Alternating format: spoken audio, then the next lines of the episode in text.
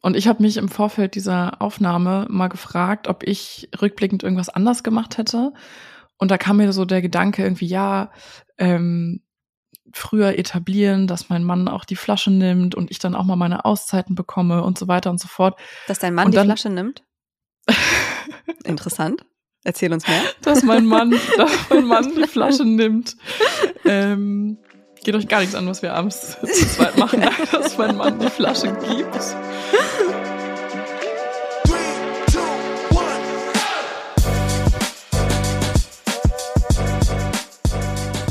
Mama halblang mit Rebecca. Und Sophia.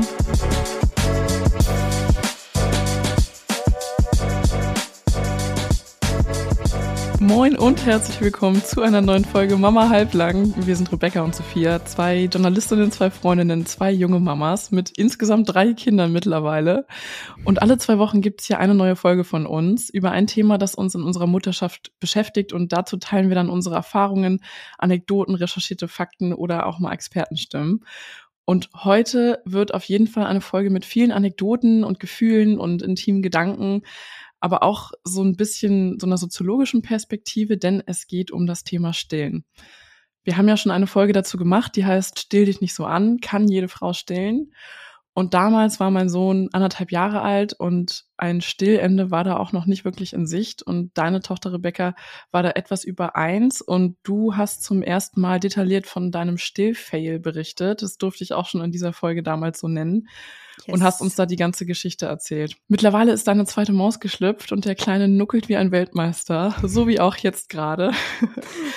und ähm, dieses Mal an der Brust, nicht an der Flasche. Und ich habe mittlerweile abgestillt nach ganzen zwei Jahren, in denen ich jeden Tag gestillt habe. Und wir reden ja heute darüber, was das Stillen mit einer Mama macht, körperlich und psychisch, welche gesellschaftliche Rolle auch damit einhergeht und was das mit der Bindung macht. Aber bevor es hier mit dem Thema losgeht, Rebecca, wie geht's dir? Bist du Team Rakete oder Team zerquetscht? Gnazi, Gnazi? Ich habe das Gefühl, alle halbe Stunde müsste ich dir eine andere Antwort auf diese Frage geben. So dieses Babyleben ist einfach so ein Hardcore-Leben zwischen den Extremen. Vor, also heute Morgen hätte ich dir noch gesagt, so hey, irgendwie läuft's. Gestern der Tag war auch richtig gut und jetzt die vergangene Nacht war auch wieder okay. Also es gab auch schon mal bessere, es gab aber auch schon mal schlechtere. Und ich habe schon gefrühstückt, ich habe einen Kaffee getrunken und ich hätte es eigentlich, es wäre auch für meine mentale Gesundheit gut gewesen, vor der Aufnahme nochmal rausgehen zu können mit dem Kleinen in der Trage. Aber ich habe es zeitlich einfach nicht geschafft. Ja, jetzt sitze ich hier mit einem Kind, das gerade wieder eingeschlafen ist und ich hoffe auch weiterhin schläft, weil was ich dir gerade schon off the record äh, gesagt habe, wo ich natürlich nicht dabei wart, ist, dass mich an diesem Babyleben, was man auch so schnell wieder vergisst, einfach so wahnsinnig psychisch auslaugt, dass kein Tag oder sehr, sehr wenige Tage so laufen, wie ich sie mir am Morgen vorgenommen habe, selbst wenn ich sie schon fundamental runtergebrochen habe auf das Allernotwendigste, läuft es manchmal trotzdem nicht so, wie ich das gerne hätte. Und sich immer wieder neu einzustellen, alle zehn Minuten neu umzustellen, alle zehn Minuten eventuell komplett den Tagesplan umzuwerfen und dabei auch selbst meine Grundbedürfnisse nicht richtig erfüllen zu können, schlauchen extrem. Selbst, ich glaube, selbst wenn ich in den nächsten Wochen und Monaten auf diese Frage Team Rakete antworte, ist das nur so eine ratternde, ruckelnde, kurz vor dem Absturz stehende Rakete. Oh Gott. Weil es echt, ähm, weil wir uns hier auch zu Hause jeden Abend einmal angucken und sagen so, Alter, wir, wir holpern uns jetzt ähm, und rocken uns von Tag zu Tag und wir werden uns nach dem ersten halben Jahr, was ja so, finde ich, das aller, aller Schwierigste ist, so wenn die ersten drei bis sechs Monate vorbei sind, hat man meistens, finde ich, so das Schlimmste hinter sich. Und wenn die Zeit vorbei ist, werden wir uns angucken und sagen, ey, fucking hell, war das hart, aber wir haben es hingekriegt. Ich weiß jetzt nicht, ob das eine Antwort war auf Team Rakete oder Team Zerquetscht. Ich bin beides und nichts zugleich. Es ist einfach wild. Wie geht's dir? Du bist also so eine, ein geiles Bild. So eine rostige, ratternde Rakete, die auch so ein paar Schrauben locker hat und so auf dem sicheren Weg Richtung Müllpresse und dann so richtig schön zerklatscht wird. Kennst du noch Jimmy Neutron, die Serie von früher, die auf Nickelodeon Nein, ich habe immer das nie lief? geguckt. Ich fand das Das- richtig doof. Ja, aber so eine Rakete bin ich so. Gute Idee, schlechte Umsetzung. Operation geglückt, Patient tot. ja, ich kann mich an die Zeit auch gut erinnern. Und du hast gerade gesagt, die ersten sechs Monate sind am härtesten. Bei mir war es so ein bisschen anders. Bei mir waren ja die ersten drei Monate echt voll okay und danach wurde es so fucking anstrengend. Eigentlich, ich will jetzt hier keine Illusion zerstören, aber bei mir war es bis anderthalb richtig, richtig heftig eigentlich. Oder ja, bis zum ersten Geburtstag so. Ähm, was unter anderem auch mit dem Stillen zu tun hat oder vor allem mit dem äh, Stillen zu tun hat. Mir geht's ganz okay. Nicht groß anders als letzte Woche. Ich bin mit meinem Sohn, der jetzt zweieinhalb Jahre alt ist, äh, die Woche alleine. Ähm, mein Mann ist äh, mal wieder auf Dienstreise und das wird auch die nächsten Wochen ähm, noch öfter der Fall sein. Das ist jetzt gerade echt so eine harte Phase, die wir bevorstehen haben. Und die nächsten drei Wochen sind da auch echt die krassesten äh, weil er eigentlich die ganze Zeit weg ist. Aber ich muss sagen, und das ist der Unterschied äh, zum Leben mit Baby, ja, es ist auch anstrengend, alleine für ein Kleinkind zuständig zu sein, aber es ist kein Vergleich zur Babyzeit, weil ich habe einfach totale Planbarkeit und Verlässlichkeit. Also klar gibt's Tage, da hole ich ihn ab von der Tagesmutter und er ist irgendwie ein bisschen zerquetscht. Ja, dann machen wir es uns total gemütlich zu Hause. Aber es ist halt nicht dieses, alle zehn Minuten weht plötzlich ein anderer Wind so. Und wir haben feste Routinen, ne? stehen zur gleichen Zeit auf, äh, machen jeden Tag zur gleichen Zeit die gleichen Dinge. Genau, also wir haben halt einfach eine feste Routine, stehen zur gleichen Zeit immer morgens auf, Frühstück zur Tagesmutter, ich bin dann im Homeoffice, dann hole ich ihn ab. Dann haben wir echt krasse Quality Time, muss ich sagen. Ähm, wir können uns das mittlerweile so richtig nett machen gemeinsam einkaufen und so ist alles einfach überhaupt nicht mehr dieser Krampf wie in der Babyzeit, wo ich auch ständig getragen und gestillt, was so, eine, was so, eine, so, ein omnipräsentes Thema einfach bei mir gewesen, die ersten zwei Lebensjahre äh, meines Sohnes. Und so ist es jetzt auch bei dir, liebe Rebecca. Ähm, lass uns mal gerne ins Thema einsteigen. Also mein Stillstart, den kennt ihr alle aus der ersten Folge. Wenn ihr die nicht gehört habt, hört sie euch gerne jetzt nochmal an oder im Anschluss an die Folge. Es gibt da keine bestimmte Reihenfolge. Aber wie ging es denn bei dir los mit dem Stillen? Körperlich überraschend problemlos. Also wir sind ja dann noch äh, nach der Geburt die eine Nacht im Krankenhaus geblieben, eben um noch direkt Hilfe zu haben. Und das war rückblickend auch die allerbeste Entscheidung, die wir treffen konnten, weil das ist ja, glaube ich, auch so ein bisschen Streit. So soll man jetzt die Kinder zum Stillen wecken, ja oder nein? Da sagt ja irgendwie auch jeder was anderes. Und gerade in der ersten Nacht oder in den ersten zwei Nächten nach der Geburt ist es auch immer noch ein bisschen schwer, weil die Kinder ja auch sich selber von der Geburt erholen müssen und dann noch schwieriger zu wecken sind.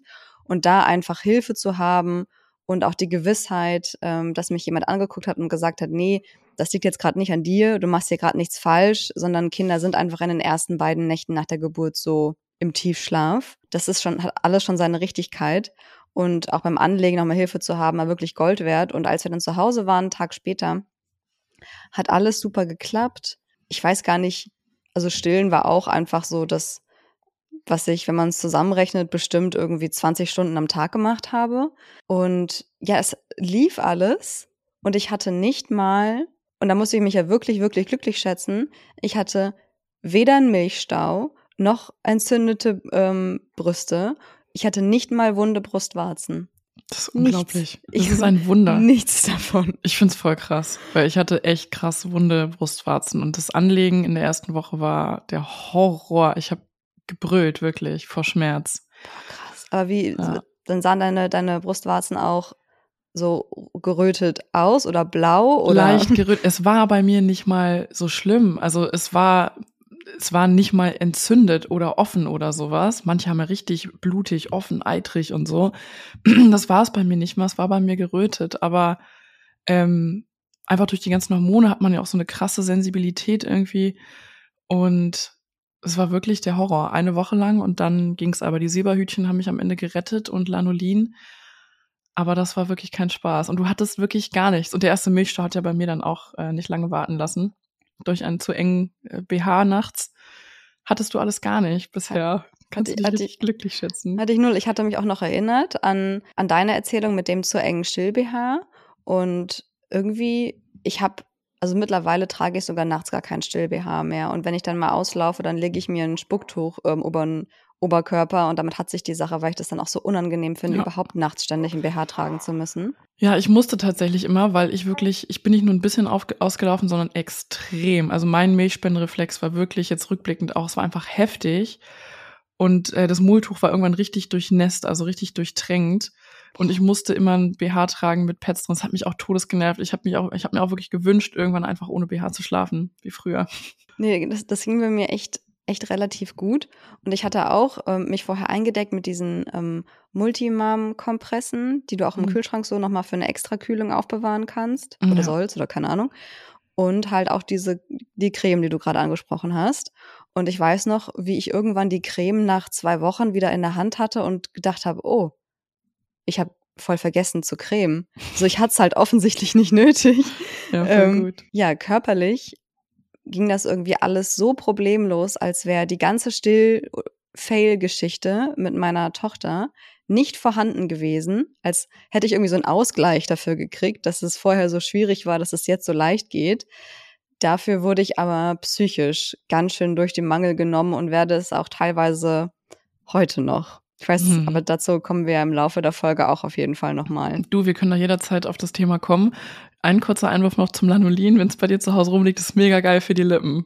Uh, okay. Ja, es ist eine absolut richtig nice Lippenpflege. Wir können gleich mal auf die psychische Belastung kommen. Ist auch eine ganz gute Überleitung so generell zum Stillen im Wochenbett. Du hast nämlich in der ersten Folge gesagt, dass ähm, durch das Nicht-Stillen dein Wochenbett auch nicht diese berühmte Kuschelzeit war. Denn du hast die Flasche gegeben und ansonsten getragen, getragen, getragen, getragen bis zum Umfallen, mhm. eben zur Beruhigung deiner Tochter und um ihr die Nähe zu geben. Wie war es denn jetzt? War dein Wochenbett eine Kuschelzeit? Gute Frage. Gute Frage, auf die ich gerade gar nicht so richtig vorbereitet bin und irgendwie nicht so richtig darauf antworten kann, beziehungsweise es leitet auch irgendwie schon doch direkt auf diesen, auf diese psychische Komponente ein, weil ja, wir hatten super, super viel körperliche Nähe dadurch.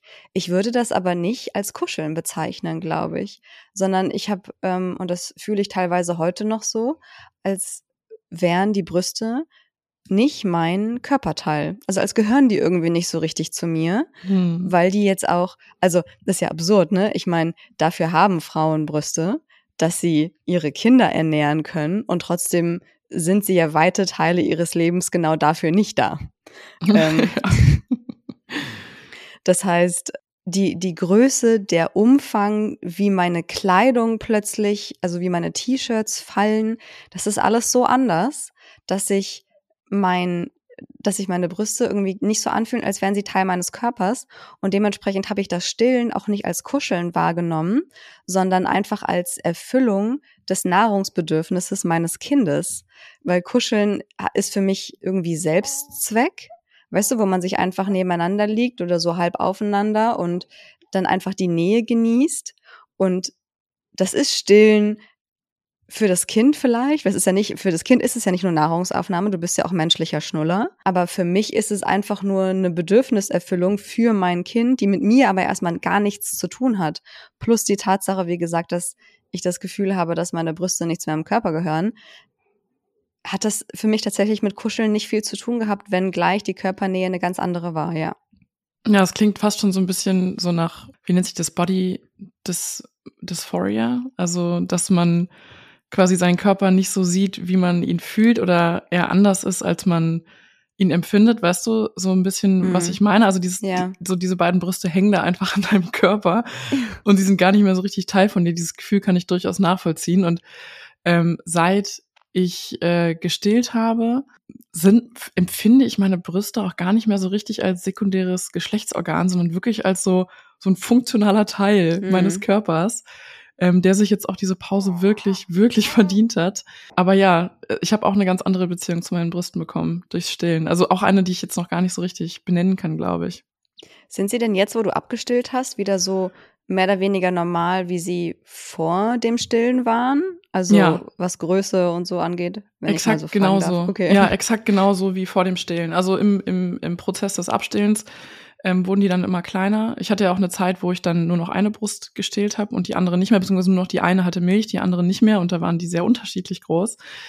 Und dann ähm, nach dem Abstillen wurden sie wirklich wieder exakt genauso wie vorher. Also die Größe mhm. und ähm, die Beschaffenheit und sowas ähm, hat sich alles genauso zurückgebildet. Irgendwie auch ein kleines Wunder. Ich, ich frage nämlich deswegen, weil ich vor der vor den Schwangerschaften jeweils eigentlich immer eine sehr zurückhaltende Oberweite hatte. und ich damit sehr zufrieden war und ich das auch mochte und es gerne auch wieder hätte, wenn ich Mhm. abgestillt habe. Mhm. Das, das, wieder. weil, du- weil du gerade zurückgebildet gesagt hast, ne? Das ist ja auch so ein Prozess der Rückbildung, die man vielleicht gar nicht so auf dem Schirm hat, wenn man an die Prozesse nach der Geburt denkt. Und warum es auch ganz oft heißt, ey, Wochenbett hat nichts mit den ersten sechs bis acht Wochen zu tun, sondern kann schon ein bis zwei Jahre dauern, das Wochenbett. Und Ja. ähm, das fäll- fällt mir gerade irgendwie wie Schuppen von den Augen, dass auch die Rückbildung der, der Brüste, auch mit den Milchdrüsen und die Größe und die Haut, die sich ja dann wieder zusammenziehen muss und so, dass das auch alles Teil des Rückbildungsprozesses ist. Ja, Verrückt. das stimmt. Ja. Ja, also so wirklich mein, mein Körper, wie er vor der Geburt war, hatte ich tatsächlich, also so komplett erst nach dem Abstillen, einfach weil die Brüste noch etwas waren, was ähm, einfach anders war als vor der Geburt und natürlich auch äh, deutlich ähm, beansprucht wurden. So. Ja. Genau, wir haben gerade über Kuschelzeit im Wochenbett gesprochen. Bei mir, um so ein bisschen meine Erfahrung dahingehend auch nochmal zu teilen, ich habe das schon als Kuschelzeit empfunden. Vor allem, weil die ersten drei Monate für uns wirklich nicht hart waren. Das Stillen hat ja auch super geklappt und ich konnte vor allem liegen stillen. Das ist ja etwas, ähm, was uns da auch so ein bisschen unterscheidet. Kannst du auch gleich nochmal erzählen. Das konnte ich dann so nach ein paar Tagen ging das ganz gut und das hat es wirklich deutlich erleichtert, ähm, so dass man sich halt ja so richtig hinkuscheln konnte und in der Position stillen, äh, weil nachts im Sitzen habe ich das dann auch am Anfang echt als extrem anstrengend empfunden. Und genau, danach wurde es dann eigentlich erst hart, äh, weil mein Sohn früh mobil geworden ist und mit vier, fünf Monaten schon gerobbt und ab da war irgendwie Action so. Da habe ich dann einfach echt keine einzige Pause mehr gehabt. Genau, ich habe gerade schon angesprochen, ähm, was so Stillpositionen angeht. Das ist ja auch so ein Thema, was du hast. Vielleicht magst du einmal irgendwie erzählen, ähm, was dich da momentan belastet. Dadurch, dass ich so darauf fokussiert war, dass das Stillen überhaupt klappt, war ich, glaube ich, ähm, nicht so sehr hinterher, verschiedene Stillpositionen auszuprobieren, weil ich einfach nur froh war, wie gesagt, dass es überhaupt klappt, weil es das letzte Mal nicht der Fall war und ich war einfach erleichtert, dass ich überhaupt stillen konnte und ähm, habe deswegen wochenlang nur im Sitzen in der Wiegeposition gestillt.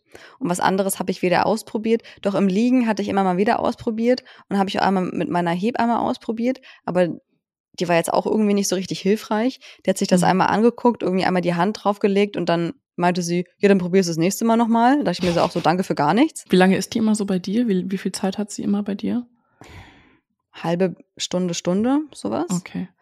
Ähm, mittlerweile kommt sie auch gar nicht mehr. Also sie kommt auch viel, viel oder kam viel, viel weniger, als es beim ersten Kind der Fall wäre. Ich glaube jetzt nicht, dass, wie sie das macht, dass das irgendwie der Regelfall ist, aber sie meinte halt, sie guckt dann gerade bei den zweiten und dritten Kindern und so, ähm, also wenn es halt nicht das erste ist, welchen, welchen Bedarf hat die Mutter überhaupt? Weil wenn alles gut ist und jetzt keine Fragen sind oder so, keine medizinischen Probleme vorliegen, dann kommt sie halt nicht so häufig.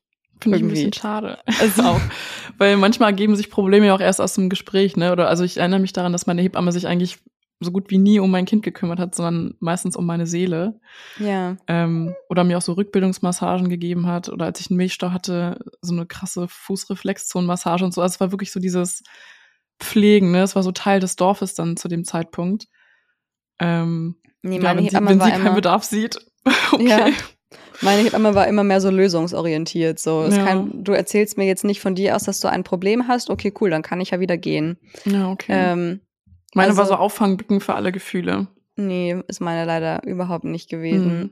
Es war auch, wir werden ja noch mal in einer Wochenbettfolge drauf zu sprechen Mhm. kommen. Ne, es ist halt die die ersten drei Wochen also die ersten zwei auf jeden Fall, die ersten drei irgendwie auch noch, waren auch echt rosarot. Also das kann ich ja jetzt mal so sagen, ohne vielleicht zu viel vorwegzunehmen. So alles, was, was danach schwierig wurde, kam halt erst danach, so mit der Zeit. Und jetzt habe ich hier diese äh, psychischen ja, Problemchen, würde ich es mal nennen. Und würde aber jetzt auch nicht auf die Idee kommen, ihr das so zu erzählen, weil ich eher das Gefühl habe, ich muss mit ihr schon, äh, muss zu ihr schon mit dem fertig formulierten Problem kommen Hm, und nicht mit den unfertigen Gefühlen verstehe. sozusagen. Und aber Stillposition war ja die eigentliche Frage. Genau, und ich habe dann ähm, einfach von mir aus immer mal wieder im, versucht, im Liegen zu stillen. Das hat halt ganz, ganz lange nicht geklappt und ich glaube auch nicht, dass es jetzt einwandfrei funktioniert, obwohl ich es die letzten beiden Nächte immer so gemacht habe tatsächlich. Ah, Ähm, cool. So, das hat eigentlich ganz gut funktioniert. Manchmal mit. Anlegeschwierigkeiten, aber war okay so. Und man hört ja auch, wenn das Kind nicht richtig anlegt, dann schmatzt es ja, also schnalzt es so mit der Zunge. Ähm, so ein bisschen klingt das ja. Und dann merke ich so, scheiße, ich muss mich jetzt hier nochmal rumruckeln und ihn nochmal umlegen und ihn bisschen schräger legen und mich und äh. Und das ist dann schon so ein kleiner Krampf, aber im Großen und Ganzen geht's dann. Und ich merke dann auch, dass ich irgendwie dann einschlafe und wenn er mich dann das nächste Mal wieder weckt, dann merke ich so, oh, ich weiß gar nicht, wann wir beide zusammen wieder eingeschlafen sind. Anders als wenn ich im Sitzen gestillt habe, dann habe ich ihn gestillt zehn Minuten gewartet, bis er richtig tief schläft, um ihn dann umzubetten und zu hoffen, dass er auch weiter schläft, oder damit ich mich schlafen legen konnte, war zu dem Zeitpunkt aber schon viel wacher geworden als noch vor einer halben Stunde und musste halt jedes Mal wieder von null in diesen Einschlafprozess reinfinden, was ein absoluter Pain gewesen ist. Und ja, jetzt die letzten zwei Nächte hat's ganz gut funktioniert, aber die, die Tage davor, die Wochen davor, war es halt nur im Sitzen möglich. Ja. Und das ist echt im Sitzen, und das ist auch ein Problem, das weiterhin besteht, das sie, siehst du auch nicht so richtig gerade, aber auch nur, wenn ich seinen Kopf und meine Brust halte. Sobald ich auch nur eins davon loslasse, dockt er schon wieder ab und dann sitze ich hier und kann von vorne anfangen und sitze aber währenddessen so mega verkrampft und mit dem Rücken schief und meine Schultern ächzen und stillen ist für mich gerade nicht also dafür, dass es so einfach sein soll im Vergleich zur Flasche, das sehe ich gerade nicht, um ehrlich zu sein.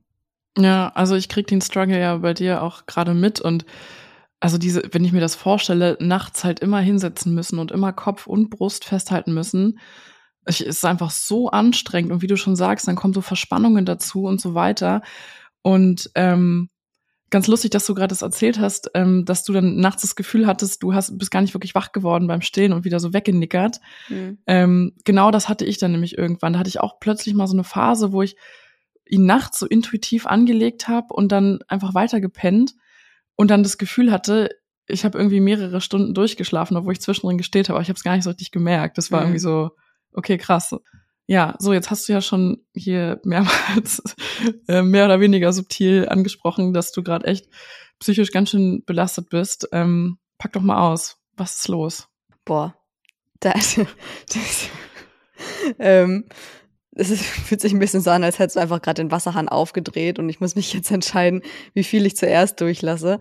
Mhm. Ähm, also erstmal war ich ähm, vollkommen am Anfang, da habe ich ja auch ein Reel zu gemacht bei Instagram, so ähm, und ich habe absichtlich Neugeborene und Wochenbett drüber geschrieben, damit mir nicht Muttis von fünf Monate alten Kindern kommen und sagen, ja, aber stillen ist doch so schön. Ich so, ja, dein Kind ist auch ein paar Monate älter als meins. Chill. Ähm, weil am Anfang waren die Kommentare zu dem Reel auch echt cool und mega verständnisvoll. Ähm, und selbst wenn die Mütter das nicht so empfunden haben wie ich, dann trotzdem einfach so mega supportive. Und je mehr Reichweite dieses Reel bekommen hat, desto größer wurde auch der Hate in diesem Reel, so wie undankbar ich sei und ich solle lieber keine Kinder bekommen, wenn ich das so empfinde. Alter, und, ernsthaft? Ja, ja, also könnt ihr euch mal durchlesen, ist auch ist, ist kein schöner Ort bei Instagram. Aber wenn ihr so einen kleinen masochistischen Einschlag gerade braucht, dann gönnt euch diese Kommentare. Und weil ich das wirklich irgendwann mit der Zeit, weil am Anfang war ich noch so rosa-rot unterwegs und so, oh, das Stillen klappt und es ist so toll und oh Mann, jetzt muss ich nie wieder Prämilch kaufen. Und es war so teuer damals bei meiner Tochter und die Flaschen, die wir hatten und wir haben so und so viel Euro ähm, für diese anderthalb Jahre Prämilch ausgegeben, bla bla bla, habe mich einfach nur gefreut.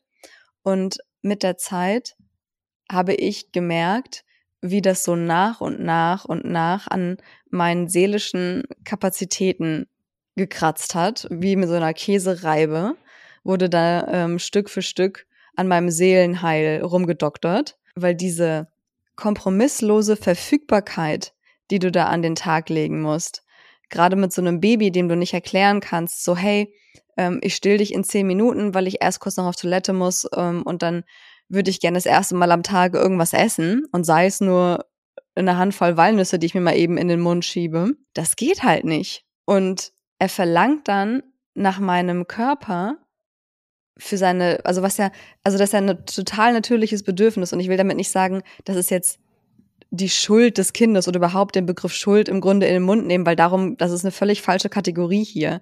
Keiner kann hier für irgendwas was. So, ähm, das ist halt einfach der natürliche Lauf der Dinge. Das Kind hat Hunger und ähm, es ist ja auch ein Wunder, dass der weibliche Körper da diese Nahrung ähm, in so einer Vollständigkeit zur Verfügung stellen kann, dass es wirklich nichts anderes braucht als das. Ähm, aber trotzdem ist es erstmal ein Anspruch auf meinen Körper, dem ich nicht explizit zugestimmt habe wo ich nicht gesagt habe, nee, also entweder will ich gerade nicht oder ja, ist okay. Weißt du, du, du würdest ja auch nicht, selbst bei deinem Partner, wenn, wenn der ankommt zu dir und irgendwie eine Umarmung will oder einen Kuss will oder dieses und jenes und keine Ahnung, ähm, kannst du ja auch völlig natürlicherweise sagen, so, ey, ich fühl's gerade nicht. So, bitte lass mich mal kurz in Ruhe. Und das kann ich so einem Kind nicht sagen, mit der Konsequenz, dass ich halt jeden Tag 24-7 ein Kind an mir dran habe, ohne als eigene selbstständige Persönlichkeit zu existieren. Und ich weiß noch, dass ich irgendwann auf dem Sofa saß und zu meinem Mann gesagt habe, es ist nichts mehr von mir übrig. Da ist nichts mehr, was Rebecca ist. So ich, und ich habe mich auch wirklich genauso leer gefühlt, wie der Satz klingt. So das war eine Form von Seelenerschütterung, mit der ich nicht gerechnet hatte. Das war auch nochmal super schwierig, bis ich dann irgendwann, Gott sei Dank, angefangen habe, mein Herz vor dir auszuschütten und ich eine Welle des, des Verständnisses entgegengebracht bekommen habe, wo ich auch das Gefühl gehabt, ich habe so die Box der Pandora aufgemacht bei dir. Endlich fragt ähm, mich mal jemand. Endlich ähm, fühlt mich mal jemand, ja. Ich war auch da mit, mit all dem, was du beschreibst war ich so scheiße einsam im ersten ja, Babyjahr. Ich habe dir dann auch geschrieben, so, ey Sophia, wenn, wenn du dich damals so gefühlt hast, wie ich mich jetzt fühle, es tut mir so wahnsinnig leid, dass ich damals als Freundin nicht für dich da sein konnte. Ja, ich hatte auch, ja ne? keine fucking Ahnung, was du durchmachst. So, weil, ich meine, du sagst ja auch heute noch, das habe ich dich ja auch immer dann so gefragt, so, ja, ich, ich liebe das Stillen und ich weiß nicht, ob ich jemals an diesen Punkt kommen werde, sage ich ganz ehrlich das, also deswegen kam mir der Gedanke gar nicht, dass, dass du das so auch als schwierig empfinden konntest, weil äh, in jedem Satz von dir dann immer noch äh, mitgeschwungen hat, ja, aber ich liebe das Stillen. Deswegen bin ich gar nicht auf die Idee gekommen, dass es abseits von Milchstaus und wunden Brustwarzen auch irgendwie noch auf einer anderen Ebene schwierig für dich sein könnte. Und ja, dann ich stand ich ja, da. Ich hatte das ja in der ersten Stillfolge, hatte ich das ziemlich treffend beschrieben. Ich habe mir die ähm, vorgestern nochmal angehört. Und da hatte ich echt so eine, auch so eine, so eine Situation, ich war eigentlich Richtung Abstillen auch unterwegs, also habe tagsüber kaum mehr gestillt und zum Einschlafen auch gar nicht mehr, habe mich da halt so ein bisschen auch von befreit, äh, war da so selbstbestimmt irgendwie auch. Und dann wurde mein Sohn krank und es kam echt alles wieder zurück.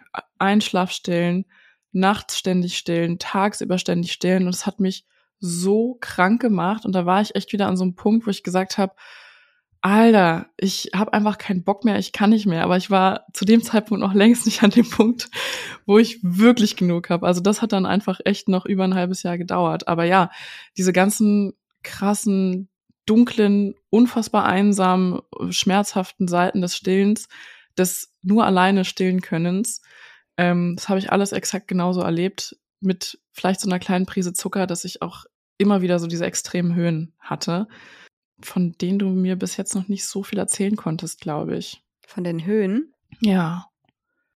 Naja. Oder mal anders gefragt. Anders gefragt. Du hast gerade eben eh so übelst viel erzählt, wo ich, yes. ich könnte so auf jeden Satz darauf nochmal eingehen. Ähm, anders gefragt. Also in der ersten Folge, das ist auch etwas, was ich dir noch fragen wollte, hast du nämlich gesagt, die Flasche ist ja im Grunde genommen ein Stück Plastik zwischen dir und deinem Kind, was die ja. Bindung angeht. Ja. Wie siehst du das jetzt? Wie steht es bei euch denn um die Bindung, auch vor dem Hintergrund einer teilweise echt krassen psychischen Belastung? Ich habe mir die Folge auch nochmal angehört und das Problem ist, ich, irgendwie kann ich schon den Vergleich ziehen, aber irgendwie auch nicht, ne? Weil ich mich halt auch nicht mehr so richtig reinfühlen kann, wie es damals im Wochenbett mit meiner Tochter war das ist halt, natürlich mache ich jetzt nochmal diesen Babykram durch, aber es ist ja auch anders als damals mit ihr und deswegen weiß ich nicht, ob der Vergleich ganz fair wäre. Ähm, das Ding ist, ich, ich fand es teilweise als so psychisch belastend, dass es sogar eher die Bindung gehemmt hat. Das Stillen. Moment, ja, das Stillen, genau. Mhm. In welchen Momenten denn? Kannst du mal irgendwie so ein Beispiel nennen? wenn das jetzt nicht übelst retraumatisierend für dich ist. ähm, naja, in so Momenten, wo ich gemerkt habe, er kann jetzt, also egal, was mein Mann jetzt versuchen würde, er kann ihn nicht beruhigen. Ähm, hast du da irgendwie so ein Beispiel? Also irgendwie du warst, weiß nicht, du hast wirklich mal versucht, mal spazieren zu gehen oder mal eine Stunde für dich zu haben und dann hat er nur gebrüllt oder wie genau war das dann? Genau, also wir haben dann irgendwann die Regel aufgestellt, weil ich dann richtig gemerkt habe, wie bei mir so die Wut hochkam auf diese Gesamtsituation. Und wir haben dann die Regel aufgestellt, wenn ich merke, dass das passiert, dann sage ich Bescheid, noch in einem Zustand, wo ich relativ ruhig bin, damit mein Mann sich noch kurz zurechtruckeln kann und dann das Baby nimmt meistens zu einem Zeitpunkt, wo ähm, die große Tochter schon im Bett war und wir dann schon einen Tag mit Kleinkind und Baby hinter uns hatten. Also bei uns beiden die Energie ultra runter. Und genau, habe ihm dann das Baby gegeben und bin raus. Und wir hatten auch, muss ich dazu sagen, wir haben fast immer abgepumpte Milch im Kühlschrank. Wir haben Schnullis hier. Wir haben im Grunde alles da, um so Grundbedürfnisse auch so zu erfüllen. Und ich bin dann raus und habe dann auch irgendwann es geschafft abzuschalten und nicht mehr an zu Hause zu denken und war dann so 20 Minuten bin ich so zweimal hier um Block gelaufen und kam dann wieder so mit einer erst von einer leeren Batterie wieder hoch auf so 15 Prozent. ähm, Was sehr viel sein kann. ja. Ähm, und hab schon vor der Haustür den kleinen schreien hören Mhm. Und er hat dann auch ähm, von meinem Mann äh, gesagt bekommen, ja, er hat durchgeschrien. Oh, so. scheiße. Und das ist dann nicht seine Schuld. Er hat weder was falsch gemacht, noch hat er zu wenig gemacht, noch sonst irgendwas. Sondern er hatte halt keine Brüste so. Ja, und zack, Energie zurück auf 5%, weil Wut, weil schlechtes Gewissen, weil fuck, kann ich nicht einfach mal 20 Minuten um den Block laufen. Genau. Und ich kenn's so gut. Ich habe so oft erlebt. Und nicht nur in den ersten Monaten, sondern ja, lange, lange, bis äh, über den ersten Geburtstag auch hinaus, tatsächlich. Ja, und das ist halt dann so ein Ding, ne, dass ich mir halt auch genauso wie du dachte, so, kann ich nicht einmal XYZ, einmal kurz zehn Minuten für mich, einmal kein Baby auf mir haben, einmal kein Kind an mir dran haben, einmal in Ruhe auf Toilette gehen, einmal in Ruhe duschen. Wisst ihr, das sind doch alles, das sind alles Grundbedürfnisse. Ich verlange hier nicht ein Wellness-Wochenende mit Sophia, ähm, obwohl ich das auch gern hätte. Ja. Aber ähm, das ist es nicht ist keine Me-Time. Ja, es, ich verlange nicht nach, nach äh, Me-Time in klassischer, in einem klassischen Sinne von, wie wir, das wurde ich auch letztens gefragt, ob wir gerade unsere Me-Time-Regelung aufrechterhalten können. Nein, können wir nicht. Es war uns aber auch klar, dass das nicht gehen wird. Ähm, also ich spreche hier nicht von, ich hätte gerne mal drei, vier Stunden am Stück, wo ich mich komplett rausziehen kann. Wo ich vielleicht auch sogar gar nicht zu Hause bin, sondern nur um das Erfüllen von Grundbedürfnissen, mir was zu essen zu machen, ohne Babygeschrei im Hintergrund, zu essen in, in Ruhe machen, einmal kurz an die frische Luft gehen, um einen klaren Kopf zu kriegen. Und all das ist nicht möglich und weil die, also dieses konsequente, kompromisslose, sofortige Verlangen nach meinem Körper nochmal, ohne dass ich dem zugestimmt habe, hat sich für mich einfach, das war für mich eine Form von übergriffig sein.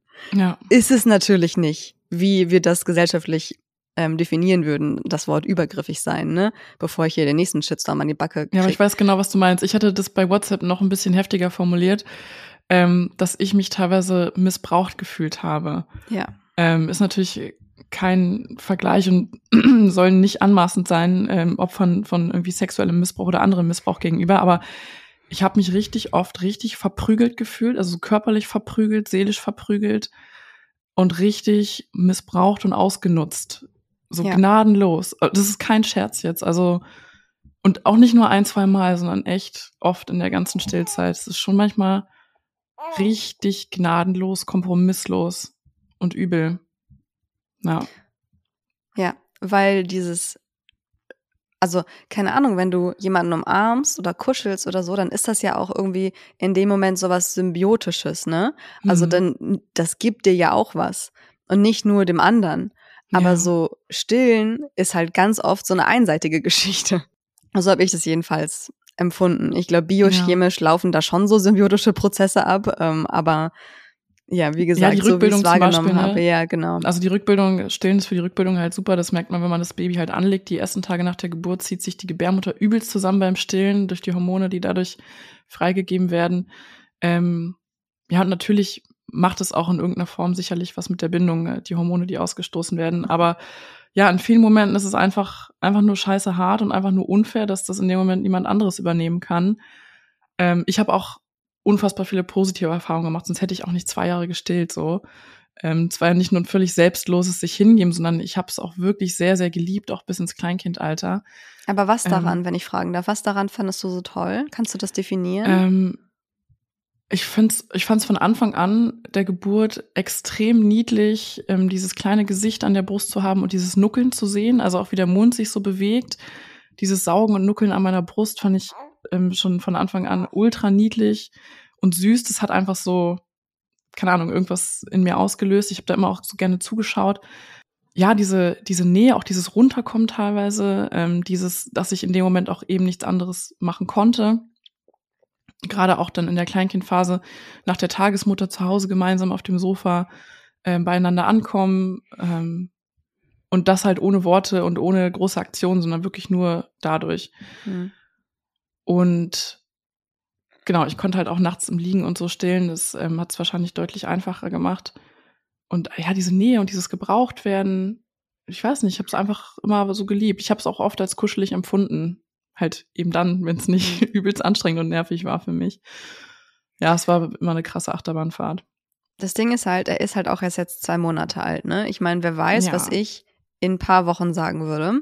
Das ist nämlich auch das Ding, was ich auch ganz oft als Feedback bekommen habe. So, ja, wenn es dich so stresst, dann still doch ab. Ich weiß ja aber auch, was das Fläschchen geben für ein Struggle ist. Natürlich gehen damit mehr Frei Freiheiten einher. Und ich kann einfacher sagen, ich verabschiede mich jetzt mal hier ganz kurz aus diesem ähm, Familienverbund und brauche mal kurz Zeit für mich. Aber es ist halt auch ein übelster Struggle. ähm, und es ist auch eine finanzielle Frage. Es ist einfach echt teuer ähm, über die Zeit äh, gerechnet. Ist es schon, blätterst du da gut Geld hin für die Prämilch und ähm, die Fläschchen und so weiter. Und weil ich mir das Stillen so sehr gewünscht habe und jetzt so ein bisschen enttäuscht wurde, dass die Erfahrung so anders ist, als ich sie mir vorher vorgestellt habe, will ich mir einfach noch die Chance geben, dass es besser wird. Und deswegen, also was ich die Entscheidung, ich habe ursprünglich habe hab ich gesagt, ich stille ein Jahr. Das war für mich so mein mein Zeitrahmen, so ein Jahr ungefähr. Und als er dann da war und ich die ersten Wochen gestillt habe, reduzierte sich dieses eine Jahr auf ein halbes Jahr. ähm, mit der Option, also wir haben halt so einen Deal in der Familie sozusagen gemacht, weil wir haben da viel drüber gesprochen. Das ist einfach ein sehr belastendes Thema für mich in Klammern gewesen.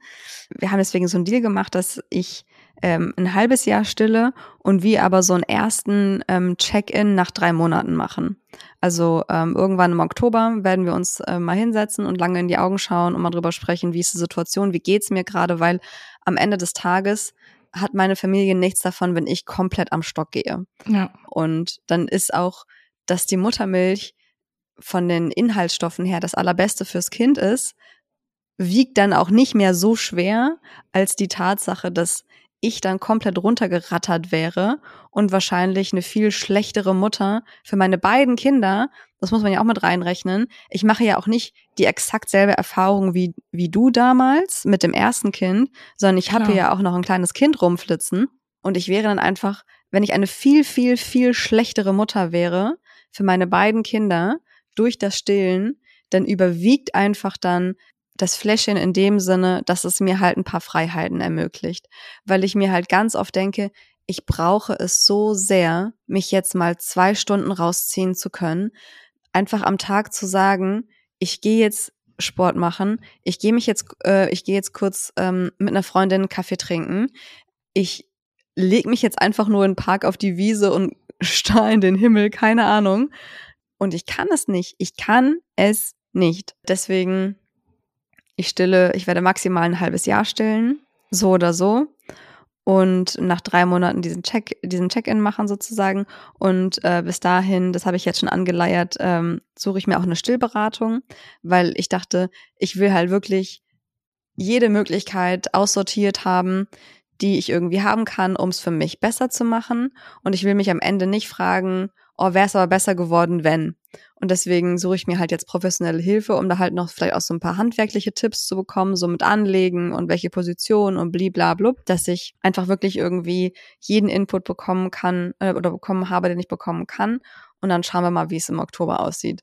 Weil ich mir auch selber irgendwann den Vorwurf gemacht habe, so, ja, Rebecca, erst warst du ultra traurig, dass du dein erstes Kind nicht gestillt hast. Jetzt kannst du dein Kind stillen und jetzt bist du irgendwie auch nicht zufrieden. Was ist eigentlich dein scheiß Problem, so?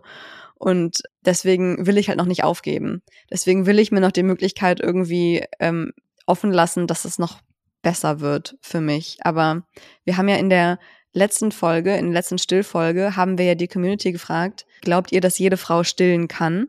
Und da war, glaube ich, die meistgenannte Antwort, ja, in der Theorie kann es jede Frau, aber es ist trotzdem nicht für jede Frau das Beste oder sowas in der Art. Also so war jedenfalls, glaube ich, so die grobe Message und dem würde ich so voll zustimmen.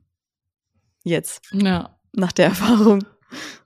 Ja, ich habe halt, ähm, ich denke mir halt auch so viele Dinge dazu. Also einerseits finde ich auch krass, wie du dich da irgendwie durchkämpfst, obwohl es für dich wirklich ein mega Struggle ist an vielen Punkten. Dann denke ich mir, es gibt noch so viele Stellschrauben, an denen man vielleicht drehen könnte. Und deswegen ist es auch super cool, dass du jetzt eine Stillberaterin kontaktiert hast, ne? also wie Stillposition. Ähm, dann auch Fläschchen etablieren, das ist ja auch etwas, wo sie helfen kann. Ja.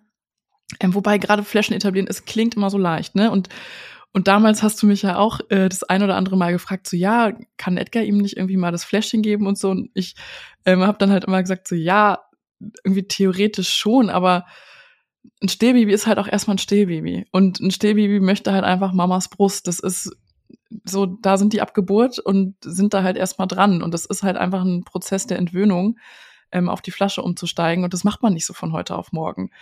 Und das ist dann eben auch, da muss man dann auch, auch viel begleiten so und auch viel Kraft mit reinbringen und auch mal starke Gefühle vom Baby aushalten, wenn es dann eben nicht die Mama-Brust bekommt, sondern die Flasche nehmen soll. Und das ist halt alles nicht so easy.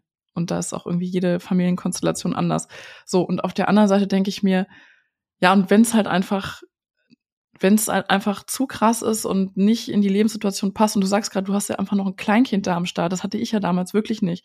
Ich konnte mich ja 100 Prozent auf ein Baby und ein Baby stillen einlassen. Damit ist man auch schon sehr gut beschäftigt ja. mit diesem Vollzeitjob äh, Tag und Nacht. Deswegen, ich, ich habe auch schon mehrere Male gesagt, das zweite Kind wird maximal ein Jahr gestillt, so, so lange mache ich das nicht nochmal mit. äh, Wenn es dann soweit ist, denke ich auch wieder anders drüber.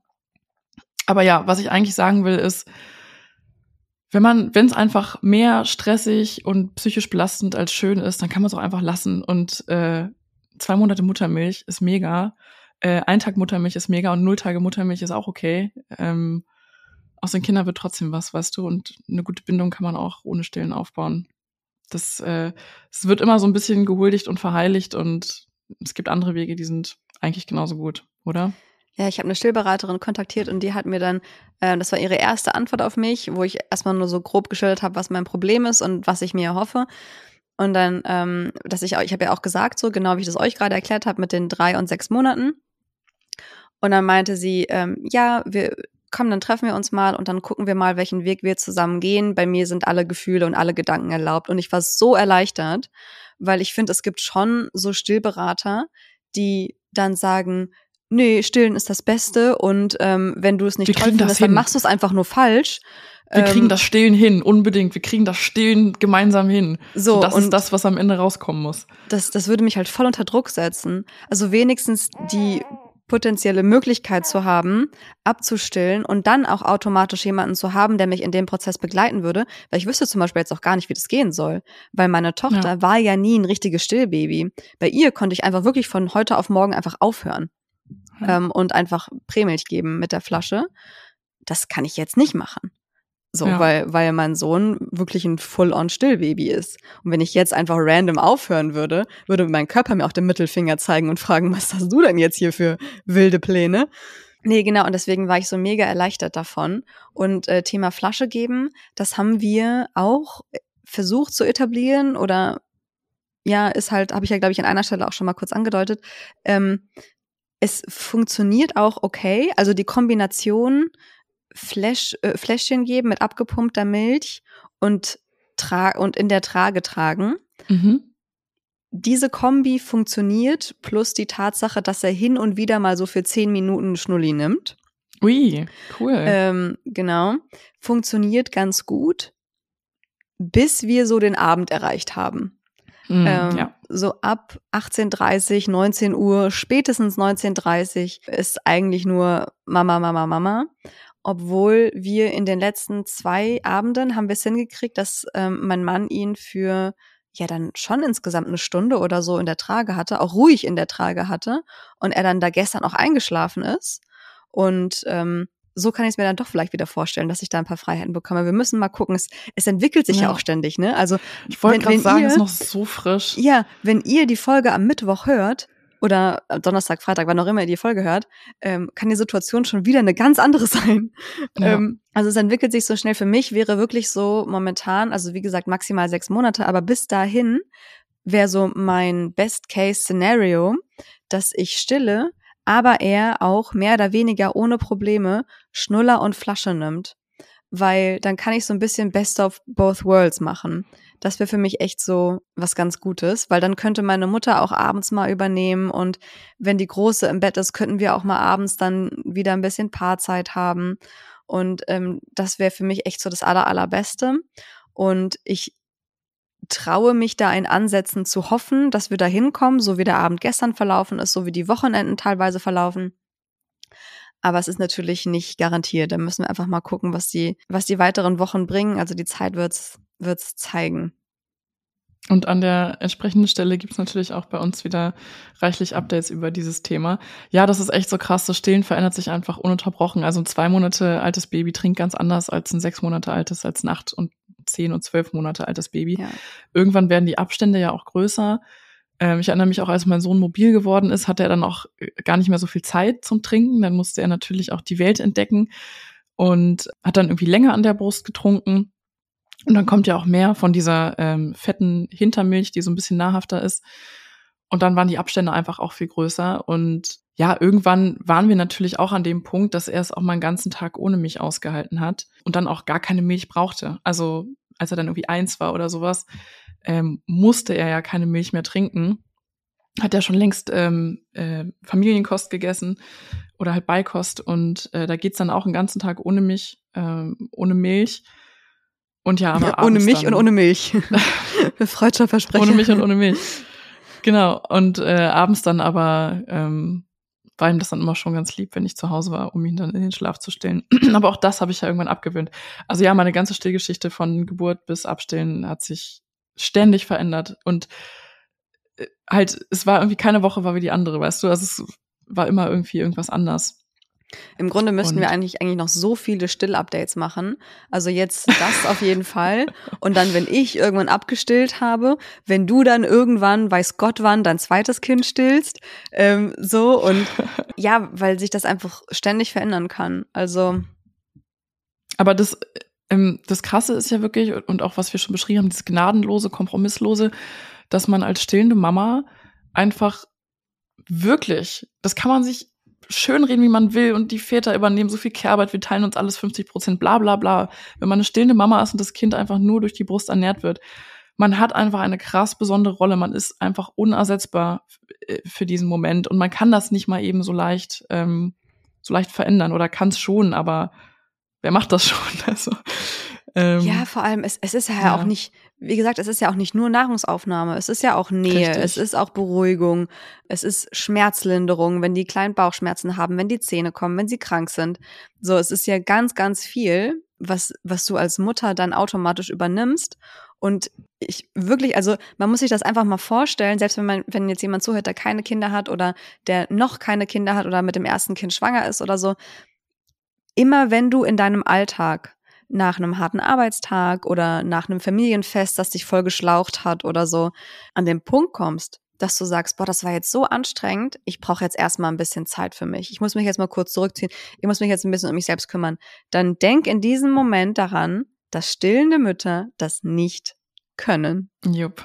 So dieses oh, das war jetzt anstrengend und ich habe mir jetzt eine Pause verdient, da denkt sich das Baby, ja, du hast dir die Pause verdient, aber fuck you, denn ich möchte jetzt ähm, hier wieder Milch trinken. So. Und auch nicht nur 15 Minuten, sondern fünf Stunden, weil wir sind gerade in einer schönen abendlichen Clusterfeeding-Phase von 18 genau. Uhr bis 23 Uhr. Ja, du wann war nicht aufstehen.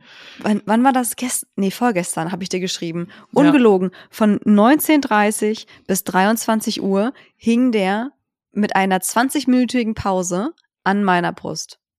Ich habe eine YouTube-Doku nach der anderen weggeguckt an dem Abend, weil ich da lag und dachte so, ja, okay. Ja. Ich finde, man kann das ja immer so ein bisschen testen, gut. wenn man so die Brust so ein bisschen wegzieht. So hält er sie noch fest, ja oder nein? Ja. Und der hat sie einfach immer wieder festgehalten und so in einem Abstand von so 20 Sekunden immer wieder so ein bisschen genuckelt, so mhm. so dreimal und dann war wieder gut und dann 20 Sekunden Pause und dann wieder Panik, Brust. Und ich dachte so, wenn sie aus dem Mund, Mund rutscht. Vor dem Hintergrund nochmal ein Wunder, dass ich keine wunden Brustwarzen besitze. Aber es ist irgendwie, es ist einfach, ja, ich habe ähm, vor ein paar Tagen haben wir so einen richtig krassen ähm, Deep Talk nochmal gehabt über WhatsApp und ich habe dir, glaube ich, auch geschrieben, so, ähm, warum werden stillenden Müttern irgendwie nicht, nicht jeder rote, Tepp rote Teppich ausgerollt, nicht jedes Krönchen aufgesetzt, das irgendwie auf der Welt existiert. Und ich bin normalerweise nicht so, dass ich sage, ähm, ja, Women support Women und so, so, yeah, wir müssen uns mögen, nur weil wir Frauen sind. So, das ja. bin ich eigentlich normalerweise nicht. In dem Fall sehe ich das aber anders, weil Männer es einfach nicht nachvollziehen können. Sie können, das ist ja. nicht ihre Schuld, weil sie haben halt keine Brüste, sie haben diese biologische Funktion nicht. Das ist okay. So daran hat niemand Schuld, aber sie können es nicht nachvollziehen. Und ich finde es so unfassbar traurig, dass gerade in diesem Punkt, was Mutterschaft und auch Stillen ins, im, insbesondere, ähm, Frauen einander so sehr verurteilen wie, du mhm. stillst noch oder oh was, du hast schon abgestillt. Also klar, dem einen fällt es leichter, dem anderen ein bisschen schwerer, aber wenigstens in Ansätzen hat doch jede Frau einmal verstanden, wie unfassbar anstrengend und fordernd und erodierend in jedem Sinne stillen sein kann. Und wie man dann dahergehen kann und andere Frauen dafür, andere Mütter dafür verurteilt, wie, wie lange oder kurz sie gestillt haben, das will mir einfach nicht in den Kopf rein. Brandende. Sehe ich ganz genauso wie du. Und ich habe mich im Vorfeld dieser Aufnahme mal gefragt, ob ich rückblickend irgendwas anders gemacht hätte. Und da kam mir so der Gedanke irgendwie, ja, ähm, früher etablieren, dass mein Mann auch die Flasche nimmt und ich dann auch mal meine Auszeiten bekomme und so weiter und so fort. Dass dein Mann und die Flasche nimmt? Interessant. Erzähl uns mehr. Dass mein Mann, dass mein Mann die Flasche nimmt. Ähm, geht euch gar nichts an, was wir abends zu zweit machen, dass mein Mann die Flasche gibt. Und dann habe ich aber auch gleich sofort reflexartig wieder mich daran erinnert, wie es damals so war. Und ich bin zum ersten Mal Mutter geworden. Ich habe zum ersten Mal gestillt. Er ist zum ersten Mal Vater geworden und er hatte deutlich hat länger, deutlich länger gebraucht, sich in dieser Elternrolle zu finden. Das ist eigentlich erst so seit einem halben Jahr oder so richtig ausgeprägt bei ihm. Es hat einfach seine Zeit gedauert und ähm, ich hätte damals halt richtig selbstbewusst in die Führung gehen müssen und äh, hätte sagen müssen, das irgendwie planen müssen. Du ne, gibst dann die Flasche und machst das und ich gehe dann raus und bla. Und ich habe dazu erstens keine Kraft gehabt, keine Ressourcen. Ähm, und er hatte dann auch so, also da kam dann so von seiner Seite auch nicht so viel proaktiv, weißt du, ähm, eben weil er sich da noch nicht so gefunden hatte. Hm. Und deswegen denke ich mir so, ja, rückblickend, das ist alles okay, so gelaufen, wie es ist. Es war, ähm, es war irgendwie scheiße anstrengend und ich hätte, ich hätte es mir nicht anders einrichten können. Ich hatte da auch nicht die Kraft zu dann in dem Moment. Und ich habe mich teilweise auch sehr, sehr einsam gefühlt und das sind Wunden, die teilweise bis heute noch so ein bisschen bestehen. Ähm, da spreche ich mit ihm aber auch viel drüber und äh, er sieht das auch ein, dass ähm, oder kann nachvollziehen, dass ich mich manchmal ein bisschen einsam gefühlt habe und er nicht so für mich da sein konnte, wie es irgendwie schön gewesen wäre. Aber ja, er hatte eben auch so seine, seine Päckchen zu tragen und musste erstmal irgendwie ankommen. Und wir haben es irgendwie beide hingekriegt, aber es war auch schon ganz schön heftig. Ich glaube, ja. es ist halt schwierig für die, für die Männer, weil es in dem Punkt keinen richtig lösungsorientierten Ansatz gibt. Also es gibt halt keine Lösung für die Situation, es sei denn, du gehst halt so richtig radikal ran und sagst, ich still jetzt ab. So, weil dann haben wir eine andere Situation. Dann gibt es wirklich handfest etwas, das die Männer tun können.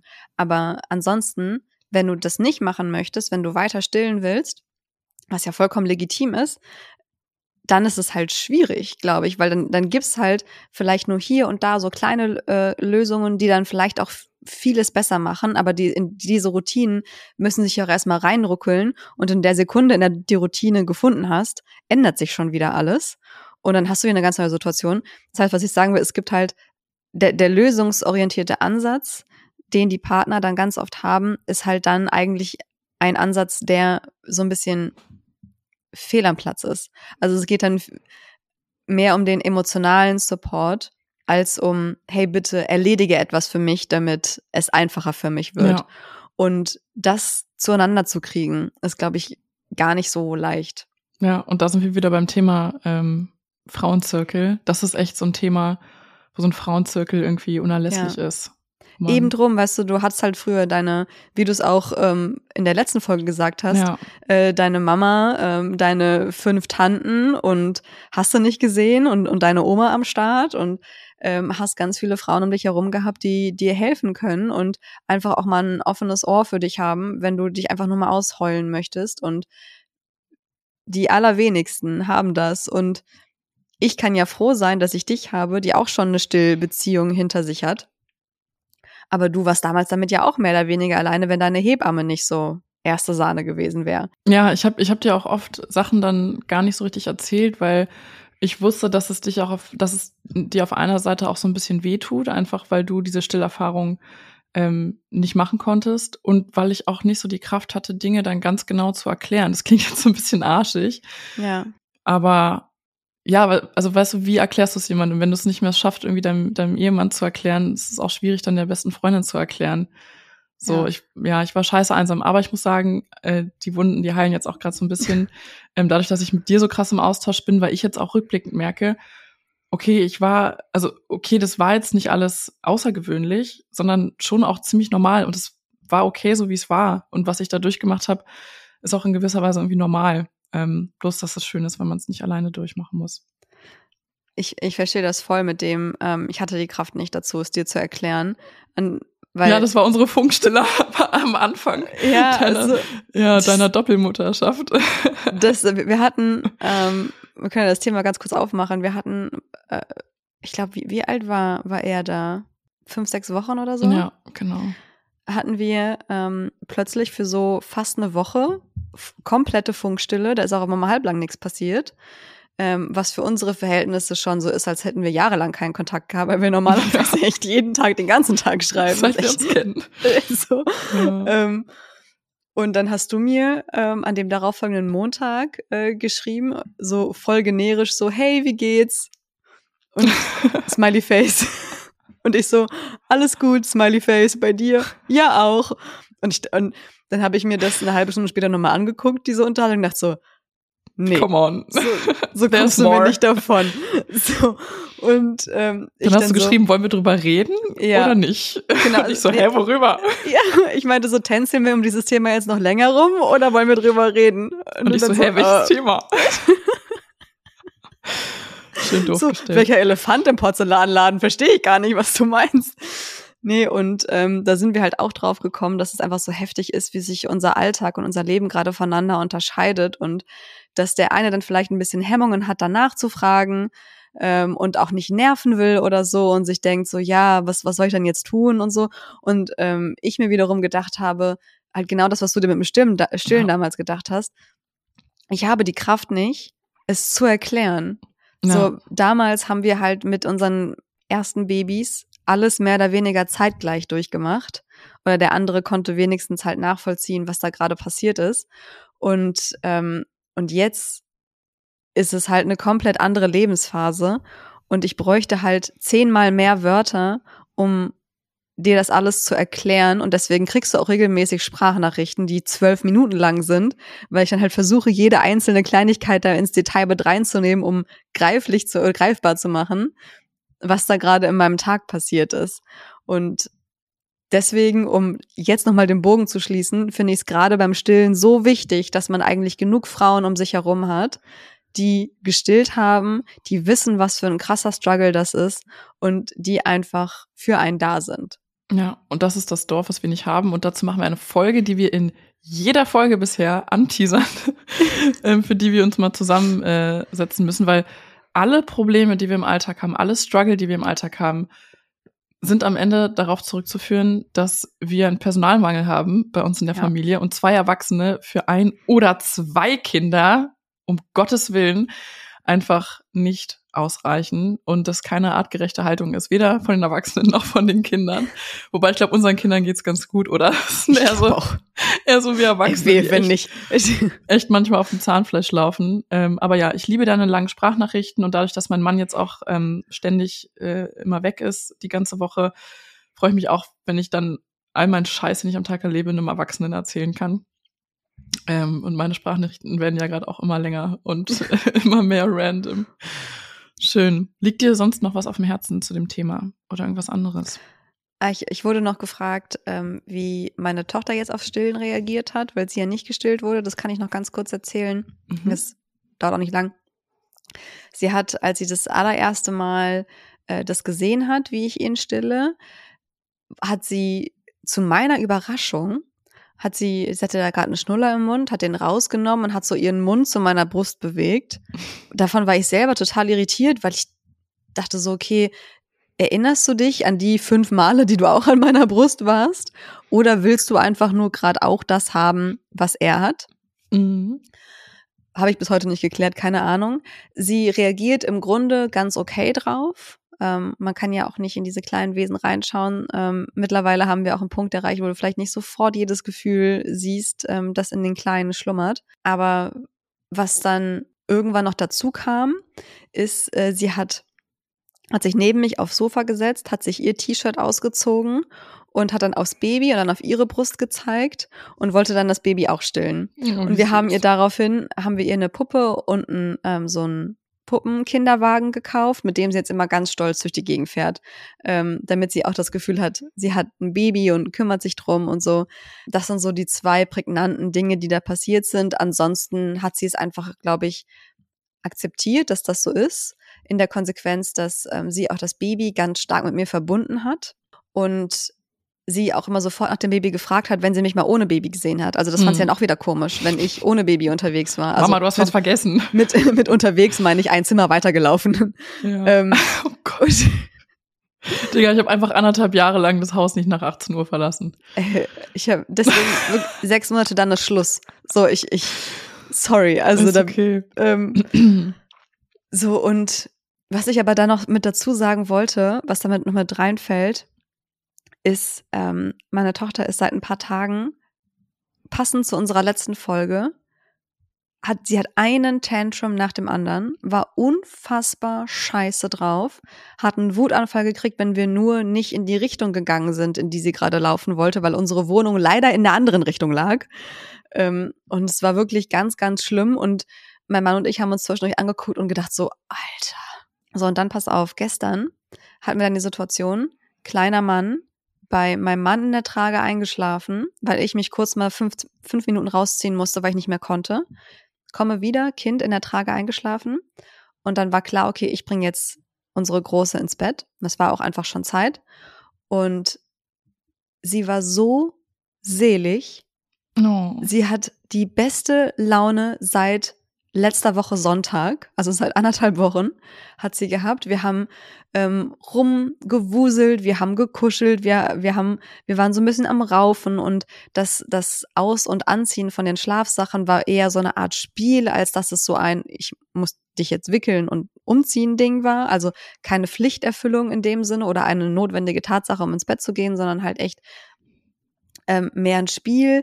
Und dann ist sie so, äh, hat sie sich immer so wir sind ja immer noch auf dem Wickeltisch, hat sie mich immer dann so umarmt und so ihre kleinen Ärmchen dann so um meinen Hals gehabt. Mhm. Und ähm, sie war so glücklich, dass mir da auch ein Licht aufgegangen ist, dass was sie noch nicht richtig kommunizieren kann, ist, ihr fehlt einfach auch wahnsinnig die exklusive Zeit mit Mama.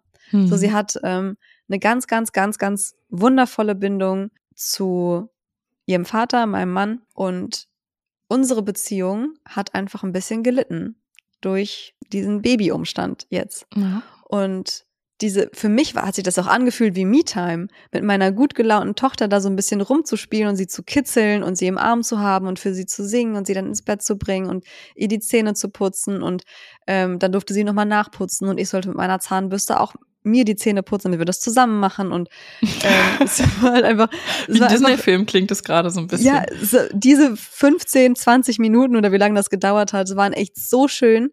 Also was ich sagen will, wenn man es hinkriegt, ähm, sollte man auch ähm, auf jeden Fall sein, also nicht nur irgendwie an, an Me-Time denken und ähm, an, an Paarzeit, was natürlich total be natürliche Bedürfnisse sind, die auch nicht untergeordnet werden, aber manchmal ist auch die Exklusivzeit mit der, mit der Großen irgendwie die ultimative Me-Time, weil ich auch richtig gemerkt habe, wie da bei mir irgendwie ein Tank wieder gefüllt wurde, von dem ich gar nicht wusste, dass er so leer ist weil ich mhm. im Alltag mit zwei Kindern einfach immer nur denke, anstrengend, anstrengend, anstrengend oder oft ähm, und einfach nur froh bin, wenn alles irgendwie halbwegs funktioniert hat. Aber so diese schönen Momente nur mit meiner Großen hatte ich einfach ultra lange jetzt nicht und ähm, das war auch echt total schön. Cool. Das haben wir auch schon äh, öfter besprochen, dass man manchmal so in dieser Arbeit drinsteckt, dass man gar keine Sicht für die eigenen Bedürfnisse hat. Also man, man kommt gar nicht in diesen Leerlauf, dass man überlegen kann, was würde mir denn jetzt gerade gut tun oder was brauche ja. ich jetzt gerade, weil man nur funktioniert. Ähm, aber ich fand das gerade super schön und voll interessant, was du erzählst, weil ich habe gerade so eine so eine bisschen ähnliche Erfahrung, natürlich ganz anders, aber ähm, diese Woche jetzt mit meinem Sohn, wo ich mit ihm alleine bin und mein Mann nicht da ist, wir haben die krasseste Quality Time. Es ist rosa-rot, es ist alles schön. Hm. Er wacht morgens auf, grinst mich an. Ähm, im Bad fertig machen, los zur Tagesmutter im Bus. Er ist selig, quietschig süß, lustig und er weiß natürlich, ich bringe ihn, ich hole ihn ab, ich mache den ganzen Nachmittag bin ich mit ihm zusammen und wir gehen zusammen abends schlafen. Und ich merke, dass ihm das gerade irgendwie extrem gut tut. Und ich habe lustigerweise heute meinem Mann auch eine Sprachnachricht aufgenommen, ihm so von unserem Morgen erzählt und äh, meinte dann so, ja, ich, ich weiß gerade nicht, wie viel Mama ihm sonst so im Alltag gefehlt hat in letzter Zeit. Hm weil ich gerade schon auch ziemlich viel arbeite und mein Mann dann eher einspringt, weil ähm, der gerade noch frei hat bis Ende des Jahres. Und ja, ähm, ich stelle mir jetzt auch die Frage gerade so, wie viel Mama ja eigentlich noch braucht, hm. ähm, weil ich mich natürlich jetzt frei gemacht habe von vielem. Ne? Ich habe abgestellt, ich arbeite erst bei der Tagesmutter und so und ich war jetzt auch schon über Nacht mal weg und so, aber der ist dann doch irgendwie noch schon ganz schön klein irgendwie, doch noch Mama-Baby. So, ich behaupte mal, wir haben das Thema umfänglich besprochen. Ich glaube auch. Mit allen möglichen Nebensträngen, aber da hängt ja einfach ein riesen Rattenschwanz dran. Das ist eben nicht nur die Ernährung und äh, nicht nur, dass man da über Hungeranzeichen oder sowas beim Kind reden kann, sondern eine stillende Mama hat einfach ja eine ganz äh, eigene Aufgabe und Rolle inne. Danke, dass ihr bis hierhin zugehört habt. Es ist aber noch nicht vorbei, denn ich mach mal die Musik aus und das Licht an und hol den Besen raus, denn es geht in die Rausschmeißer-Fragenrunde. Rebecca, bist du bereit? Voll bereit.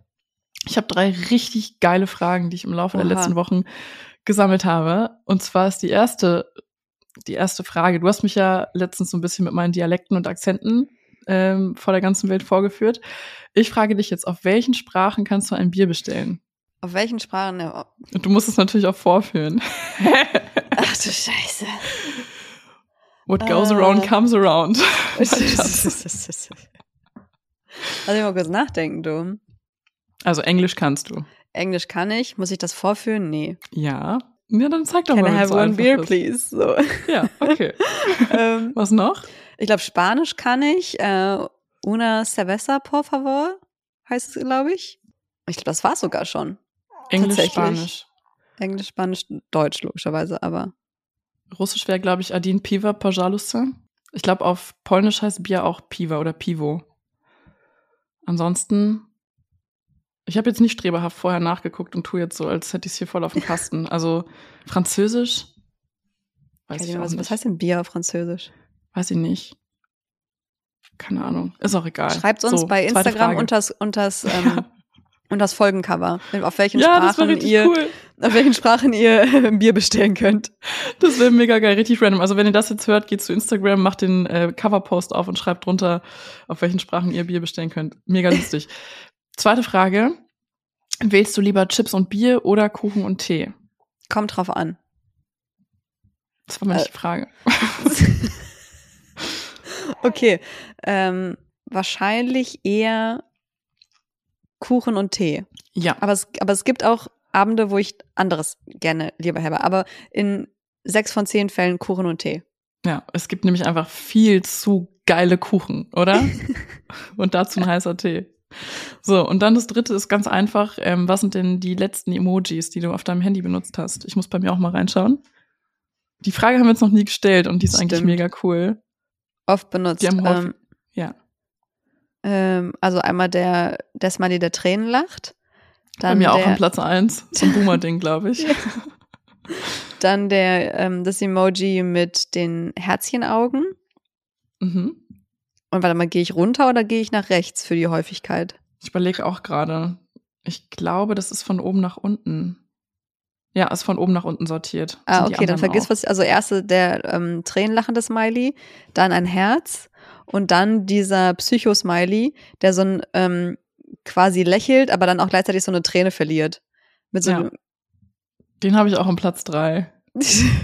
Okay, das reicht. Bei mir sind es die auch äh, lachenden Tränenaugen. Dann der Heule-Smiley, der so wirklich so Bahnen an Tränen heult. Den habe ich heute super oft be benutzt, weil, kann ich auch sagen, weil die Ärzte, eine meiner absoluten Lieblingsbands seit schon immer, einfach in Potsdam im Waschhaus gespielt haben und ich habe es nicht mitbekommen. Ich habe es einfach verpeilt. Ich habe das gestern Abend erst gesehen. Hätte ich kein. Kind gehabt, ja, hätte ich kein Kind gehabt, hätte ich mich vor die Location gestellt und safe noch irgendwo eine Karte kaufen können. Ähm, aber ja, ich habe heute ungefähr allen Menschen, die ich kenne, außer dir, weil ich dachte, okay, dem Scheiß kann ich dich gerade echt in Ruhe lassen, äh, geschrieben, oh mein Gott, die Ärzte waren in Potsdam, ich habe es verpasst und mir heute auf YouTube schon Videos von dem Konzert angeschaut. Ja, Ich wusste das auch gar Deswegen nicht, Heuli dass das so Heuli. deine Lieblingsband ist. Das höre ich schon, schon super lange. Ich kann auch echt so viele Lieder auswendig und war auch schon in Berlin auf dem Konzert und ja, die beste Band der Welt. Ich habe ja einen neuen Smiley, den ich, oder Emoji, den ich super gerne benutze, ist dieses Skelettkopf. Ja. Ist Den mir auch ich- schon aufgefallen. Den habe ich so oft benutzt, wenn wir uns auch über das Stillen unterhalten haben Ja. zuletzt. Ich liebe auch den, diese beiden Augen, die so in eine Richtung gucken, die so luschern. Ja, dieser Die liebe Side-Eye. ich auch. Ja, mag Ja. ich auch total. Und der Clown. Ja, Rakete genau. natürlich. Ich wollte wollt gerade sagen, also den Skelettkopf gerne in Kombination mit dem Clown. Weil manchmal Das ist das ist- Leben. Ist Das ist so, manchmal. alles geht schief, aber man ist schon dead inside. Ja, ganz genau. genau. Cool. Okay, Freunde, macht euch noch einen bunten, wo und wann auch immer ihr diese Folge hört. Grüße gehen raus an eure Brüste, ob mit oder ohne Milch drin. Die haben diesen Gruß einfach mal verdient. Und wir hören uns in zwei Wochen wieder zum Thema, zu welchem Thema eigentlich? Ist es schon Wochenbett, mit zwei Wochenbett. Kindern? Wochenbett. Wochenbett mit zwei Kindern ist auch eine gute Überleitung, weil wir haben ja heute hier schon äh, einiges angeteasert und darauf könnt ihr euch freuen. Bis dahin machen wir mal alle halblang.